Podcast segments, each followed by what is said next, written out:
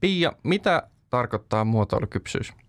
No, muotoilukypsyys on sitä, kuinka kypsä eli kehittynyt organisaatio on hyödyntämään muotoilua toiminnassaan. Eli mitä laajemmin, mitä syvemmin, mitä monipuolisemmin, mitä kaiken kattavammin design eli muotoilu on läsnä siinä yrityksen toiminnassa, niin sitä kypsempi se yritys on.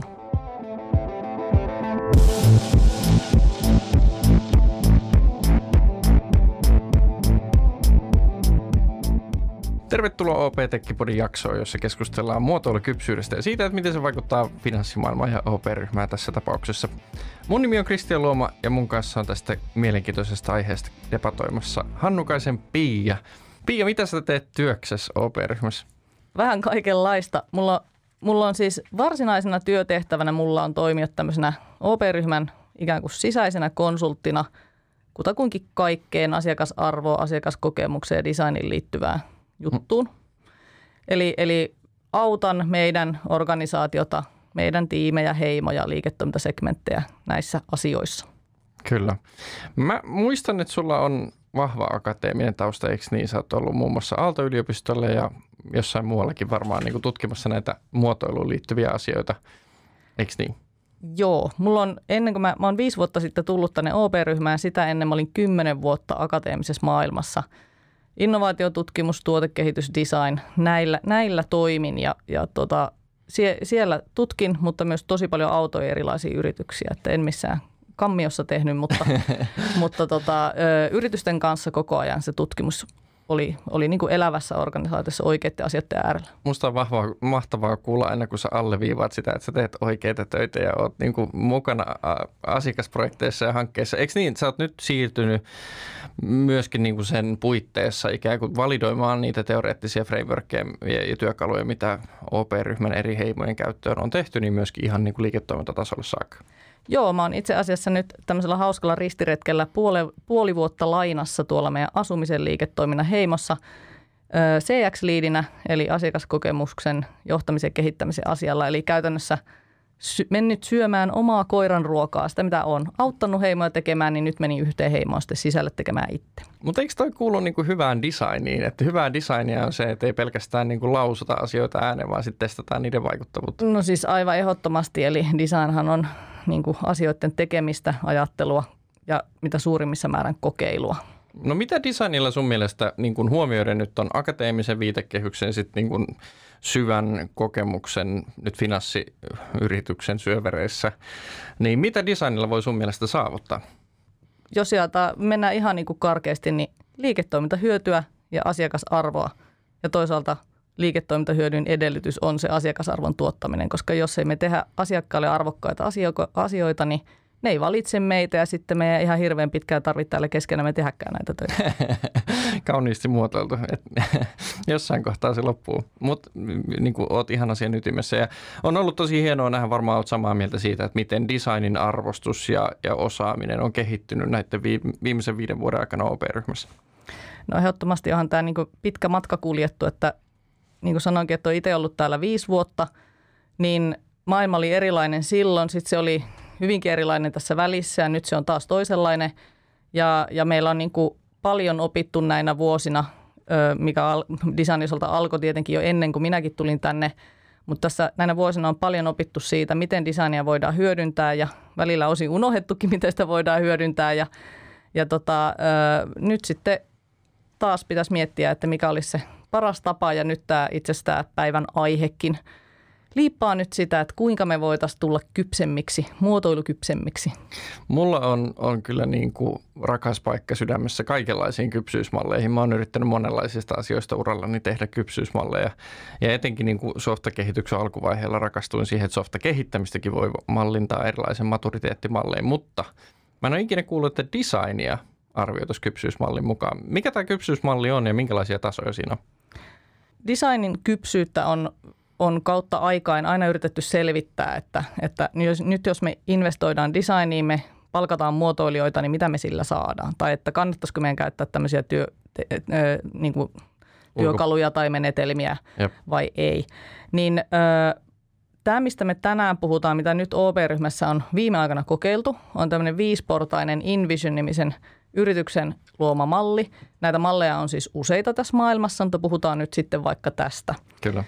Koska tämä on nyt se, mitä me ollaan valittu käyttää. Ja InVision on tällainen globaali design-firma, joka, joka niin kuin, ö, jossain vaiheessa huomasi, että kun he myy niin kuin designin työkaluja firmoille, niin heidän pitäisi ymmärtää niistä firmoista enemmän ja he loivat itsellensä käyttöön tällaisen design-maturiteettimallin. Kuulostaa ihan ratkaisulta design-yrityksen design-ongelmiin. Kyllä, kyllä. Ja, ja tota, tätä me ollaan nyt sitten hyödynnetty ja tässä on viisi porrasta. Joo. Ja ensimmäinen porras tai taso, eli tavallaan se alin taso, kuinka kypsä voi olla tai kuinka vähän kypsä, niin siellä designilla on semmoinen rooli, että design on käytännössä kauniita asioita. Eli, eli tota, tekemiseen haetaan yhtenäisyyttä ja tehokkuutta niin kuin visuaalisella identiteetillä lähinnä – ehkä niin kuin käytettävyysasioilla. Eli tavallaan se, mihin designilla siellä ykköstasolla vaikutetaan, on käyttökokemus. Mm. Eli yksittäisen tuotteen, yksittäisen käyttöliittymän käyttökokemus. Sitten tasolla kaksi, niin design on jo enempi niin kuin yhteistä tekemistä. Et se on ikään kuin osallistamista, yhteistyötä designin menetelmillä, muidenkin roolien välillä kuin designereiden.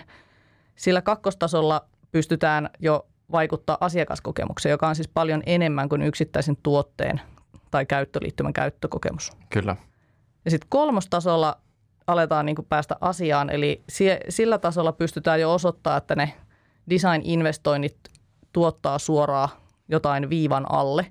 Eli, eli pystytään tekemään tulosta, koska designista on tullut skaalautuvaa toimintaa. Se on osa kaikkea tekemistä. Se on osa ikään kuin – tuotteiden ja palveluiden kehittämisen prosessi ei ole erikseen design-asioita, vaan mm. on vain asioita, jossa design on mukana. Kyllä. Niin kuin tässä palvelujen kehittämisessä. Mutta se, milloin tämä sitten oikeasti alkaa olla niin kuin kiinnostavaa, on noin tasot 4 ja 5, eli nämä kypsemmät tasot, jossa niin kuin nelostasolla design on hypoteeseja, kokeiluja. Siellä oikeasti asiakasymmärryksestä designin menetelmin tuotetaan sellaista näkemystä – jolla pystytään tekemään liiketoimintamalleja, pystytään niin kuin etsimään liiketoiminnan liiketoiminnalle uusia mahdollisuuksia. Siellä vitostasolla se on niin kuin strategian tekemistä mm. ja koko, koko tavallaan sen yrityksen toiminnan, toiminnan tukemista ja kehittämistä. Ei ole olema, silloin niin designia ei enää tarkastella irrallaan, vaan se vaan on ihan kuin sähkö on meidän tietokoneissa, niin design on silloin meidän yrityksessä. Mutta tavallaan niin ne vaikutusalueet on se, millä tästä voi tehdä näitä eroja, että jos ykköstasolla vaikutetaan designilla käyttökokemukseen, kakkosella asiakaskokemukseen, mm. niin tuolla nelos-vitostasolla me tehdään niin kuin järeitä liiketoimintaa. Saatetaan niin kuin päästä muille markkinoille ihan toisenlaisella asetelmalla ja muuta, ja se kaikki on niin kuin designia hyödynnetään siinä. Että se on niin kuin hyvin strategisella tasolla. Ymmärrän, ja jos, jos palaa tuohon määritelmään niin kuin designin muodostit, tai jonka designille annoit, että, että se tuottaa asiakasarvoa ja liiketoimintahyötyä, niin varmasti tarvii päästä tasoille neljä ja viisi eteenpäin ennen kuin sitten oikeasti pystytään sanomaan, että mikä se designin arvo oli. Et sikäli jos mm. se sokkona ajat tai niin kun sulla on olemassa oleva markkina, joka ei ole muuttunut ja sikäli niin kun sä ymmärrät asiakastarpeet ja näin, niin silloinhan tavallaan niin kun on luontaistakin, että, että sä et käytä designia siellä ajurina. Mutta et, et siinä voi jäädä tosiaan uusia mahdollisuuksia sivuun ja sitten voidaan niin kuin alihyödyntää niitä nykyisiä mahdollisuuksia. Eli, eli niin tosi fundamentisesti asiasta on, mutta kun tuossa kuuntelin noita määritelmiä eri tasoista, niin väkisellä tuli mieleen, että designerithan ei voi muuttaa tätä yksin. No ei tokikaan, eli tämä on myös yksi dimensio tässä muotoilukypsyydessä, että kuuluuko design designereille vai kuuluuko se kaikille. Niin. Eli totta kai niin kuin design ikään kuin kompetenssina ja, ja osaamisalueena on, on tämmöinen niin kuin craftsmanship-asia, mm. eli, eli kaikista ei tule designereita sillä, että, että he tota, vaihtaa tittelin ja opettelee jonkun yhden menetelmän. Kyllä. Mutta kaikkien pitäisi ymmärtää tavallaan, mistä design-ajattelussa on kyse, osata jotain menetelmiä, olla, osata olla mukana, osata kaivata sitä ja mm. tavallaan päästä siihen ajattelumaailmaan sisälle. Designerit on tietenkin sitten ammattiryhmänä, ihan kuin vaikka koodarit on ammattiryhmänä koodareita, mutta silti meille kaikille tekisi hyvää pikkasen ymmärtää, mistä siinä koodaamisessa on kyse. Totta. Mutta kypsissä yrityksissä design on niin kuin, designin menetelmät ei ole niin kuin designereiden omistamia. Toki niitä ei ehkä siinä mittakaavassa osaa sitten käyttää kuin designerit, mutta, mutta jokainen on niin kuin jollain lailla hajulla.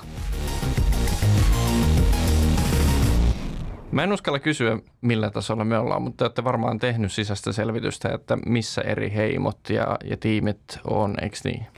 Joo, no me tota, viime vuonna tehtiin tämä ensimmäisen kerran, ja kun meillähän on kolme liiketoiminta-aluetta, kun meillä on vähittäispankki, yrityspankki ja sitten toi vakuutusliiketoiminta, niin tehtiin tämä vähittäispankissa. Ja nyt sitten tänä syksynä tämä toistetaan vähittäispankissa ja tehdään myös yrityspankissa ja vakuutusliiketoiminnassa. Ja sitten tota, siellä vähittäispankissa sillä oli viime vuonna kuusi heimoa, niin saatiin sen verran vastauksia, että me pystyttiin kuitenkin viemään se analyysi sinne heimotasolle. Kyllä. Eli meillä oli tällainen hypoteesi, ihan niin kuin omin silmin omien töiden puitteissa havainnoitu, että meillä varmaan heimot ovat hieman eri kypsyyksillä. Mm.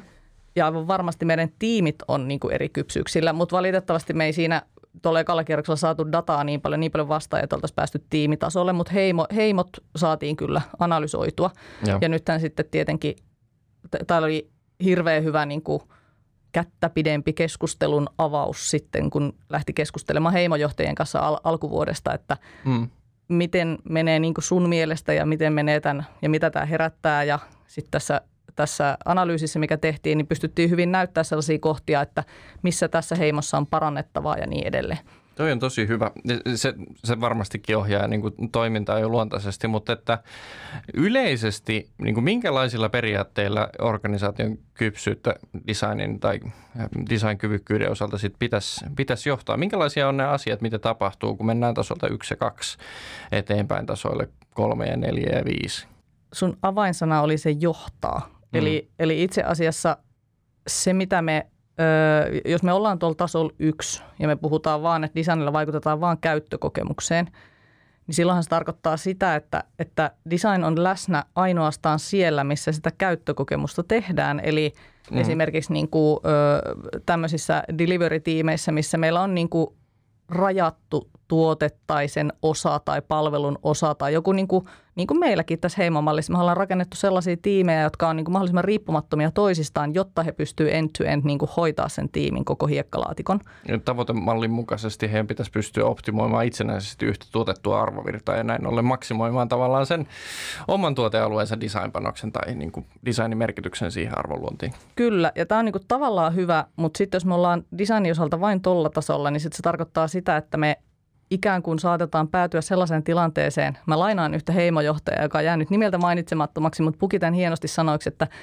jos me, meidän designpanokset on vain tiimitasolla, yhden tuotteen tasolla, yhteen palvelun tasolla, meillä on vaara, että ne tiimit tuottaa ikään kuin hirveän hyviä yksittäisiä palapelin paloja, mm. mutta ne palapelin palat ei sovi niin kuin yhteen palapeliin. Ja jos jo palapeli olisi sitten tavallaan se asiakaskokemus.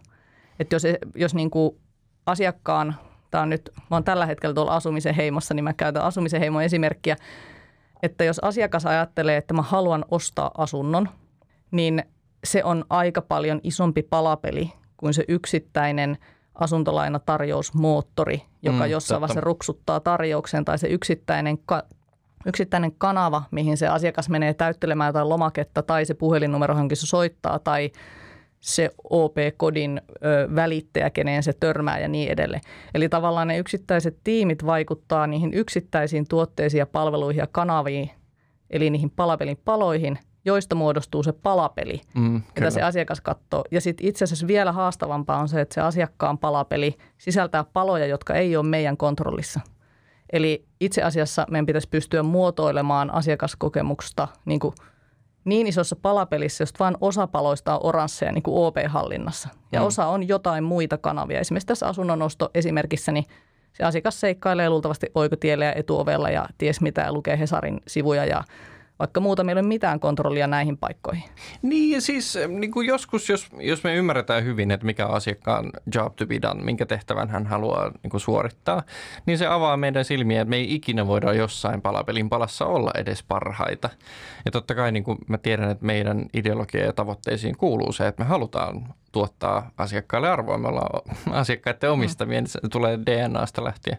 Mutta on tosi kiehtovaa mm, ajatus palapelistä – siinäkin mielessä, että, että tavallaan sä käytit sanaa asiakaskokemus, mutta että mä, mä niin kuin tartun siihen toiseen määritelmään, minkä sä annoin designille, että se on keino myöskin tuottaa liiketoimintaa.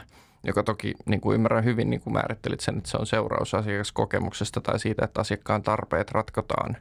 Tehdään jotain asiakkaalle arvokasta. Niin, niin mutta se kiehtova pointti mun mielestä tuossa liittyy niin kuin siihen designin rooliin, että jos sä niin kuin johdat vain palapelin palasia, niin niin kuin hyvin usein ketterässä organisaatiossa, kun katsoo toimialaesimerkkejä vaikkapa Spotifylla, niin siellä on usein törmätty sellaiseen tilanteeseen, jossa tulee ristiriitoja, että saattaa olla kaksi kilpailevaa featurea, vaikka Discover Weekly ja, ja sitten joku soittolista-ominaisuus, jotka tavoittelee siitä samasta huomiosta asiakkaan mm. kanssa.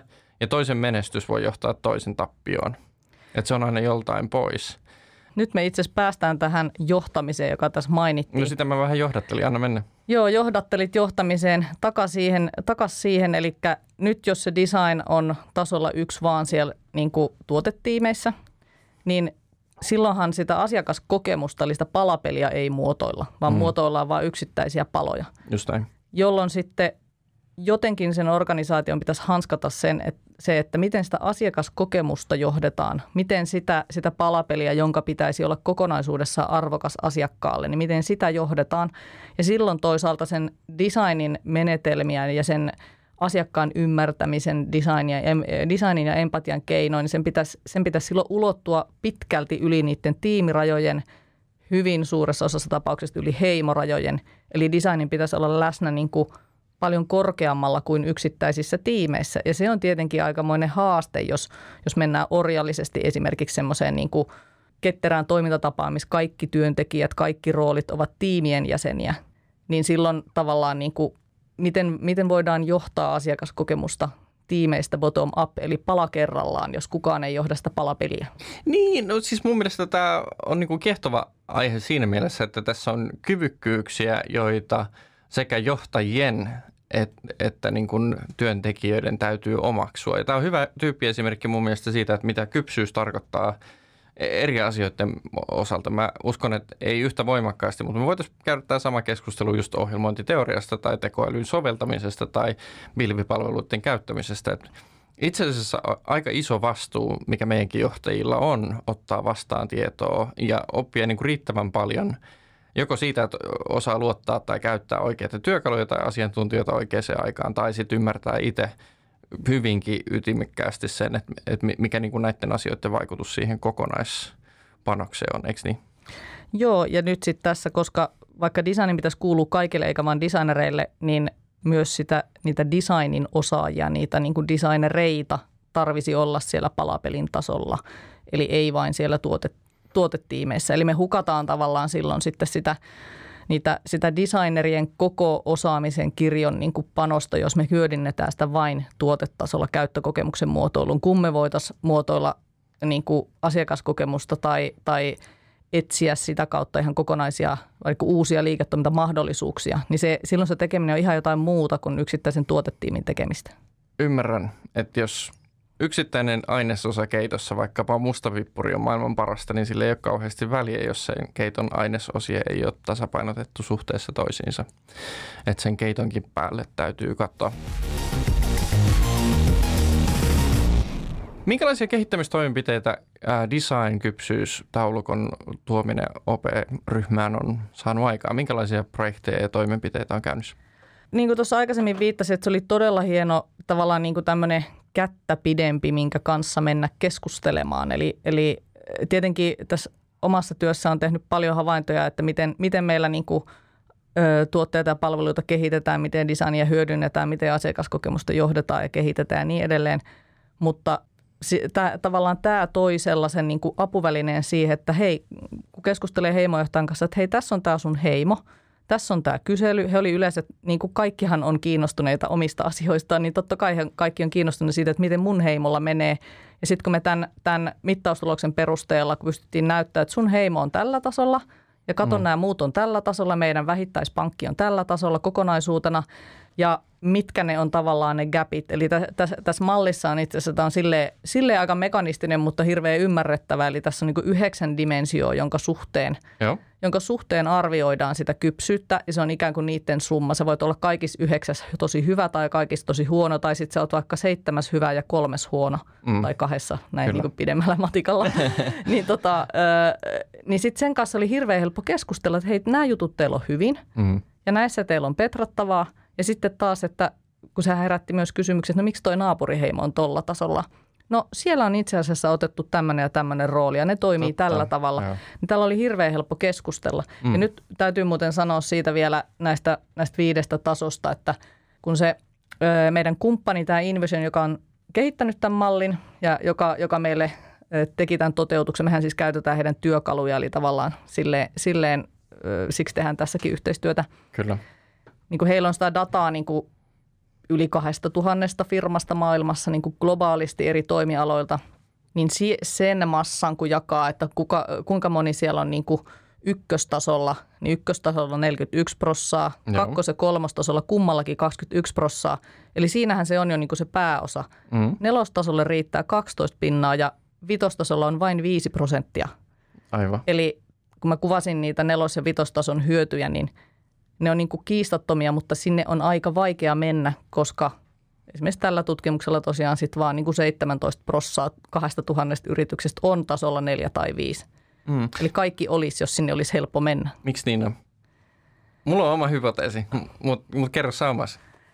No kyll, kyllähän niin kuin organisaation muuttaminen on niin kuin vaikeaa. Silloin mm. niin kuin, tavallaan oli, se, oli se käärme minkälainen hyvänsä, mikä sinne pyssyy olla ajamassa, niin, niin iso talo, sen toiminta täytyy olla tavallaan niin kuin sisäisesti jollain lailla säädeltyä ja, ja, Niin, ja formaalia ja näin. Ja sitten sinne muutosten tekeminen voi olla niin kuin vähän vaikeaa.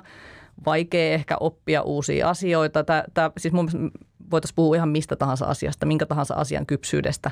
Jos yrität kypsyttää jotain organisaatioon, niin, niin ainahan organisaation kehittämisessä on niin kuin haasteita, että uudet asiat on jännittäviä ja osa on vaikeita. Ja sitten toisaaltahan se on aina myös tämmöinen niin kuin johtamisasia niin kuin isossa kuvassa, että mikä koetaan tärkeäksi milläkin hetkellä. Mm. Ja onhan maailmassa paljon sellaisia esimerkkejä, että, että yrityksessä saadaan herätys jonkun asian osalta ja sitten se muutos onkin nopeaa. Niin on, joo, kyllä. Ja ylipäätänsä se, että sille polulle pääsee, niin sekin on tosi tärkeä asia. Mutta mä uskon kyllä maturiteettimalleihin ja musta on ilahduttavaa nähdä tämä ja, ja nähdä sen vaikutukset jatkossa meille. Me varmasti nähdään, että meillä on monta aluetta, miten me tullaan kehittämään tämän kaltaisen mallin myötä. Pia Hannukainen, mistä sä ammennat osaamista? Mä tiedän toki niin kuin vastauksen, että äh, sä oot osannut jo näitä asioita ja sä oot tutkinut näitä asioita jo entuudestaan, mutta et mistä sä hankit tietoa, jolla sä ylläpidät omaa osaamista tämän teeman ympärillä? No kyllä mä edelleen niin kuin seuraan, no täytyy sanoa, että akateemista tutkimusta jonkin verran, mutta se, että se maailmahan on niin kuin, se on hitaampi, mutta perusteellisempi, niin jonkin verran seuraan ja saatan itse asiassa joskus vielä yön pimeänä tunteena jotain konfapapereitakin kirjoitella, että pysyn Jep. silleen niin kuin kartalla, mutta, mutta tietenkin tosi paljon keskustelen toisten yritysten edustajien kanssa ja kuulun erinäköisiin verkostoihin ja, ja, ja sillä lailla on niin vuoropuhelussa itseni kaltaisten ja hyvin erilaisten kuin itseni kaltaisten kanssa eri, eri firmoissa tässä niin kuin ihan, ihan kuukausittain, viikoittain. Ja sitten taas niin kuin meidän omassa firmassa, täällähän OPhan on täynnä ihan valtavasti erilaisia tosi kyvykkäitä ihmisiä, niin ihan jo se, että saa vuorovaikuttaa näin monenlaisten ihmisten kanssa, niin sehän on mahdollisuus happotestata niitä omia ajatuksia, koko ajan niin kuin oppii uutta. Mm.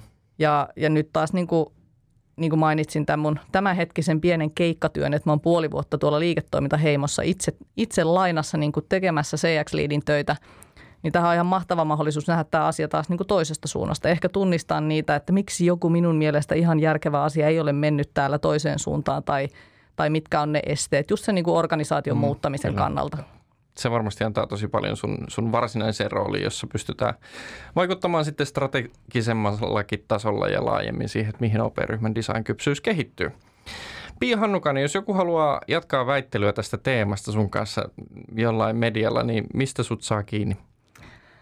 Mut saa toki sähköpostilla kiinni, mutta olen myös läsnä aika aktiivisesti Twitterissä. Sieltä löytyy, Twitter, Twitterhän on viserrystä, niin siellä on lintu nimeltä Piainen, Pia Hannukainen. Toi on hyvin designattu. Hän piipittää siellä aina, aina niin kuin monenlaisista asioista, mutta ehdottomasti tasaisin väliajoin asiakaskokemuksesta ja asiakasarvosta ja designista. Aivan loistavaa. Kiitos haastattelusta Pia Hannukainen. Kiitos sulle.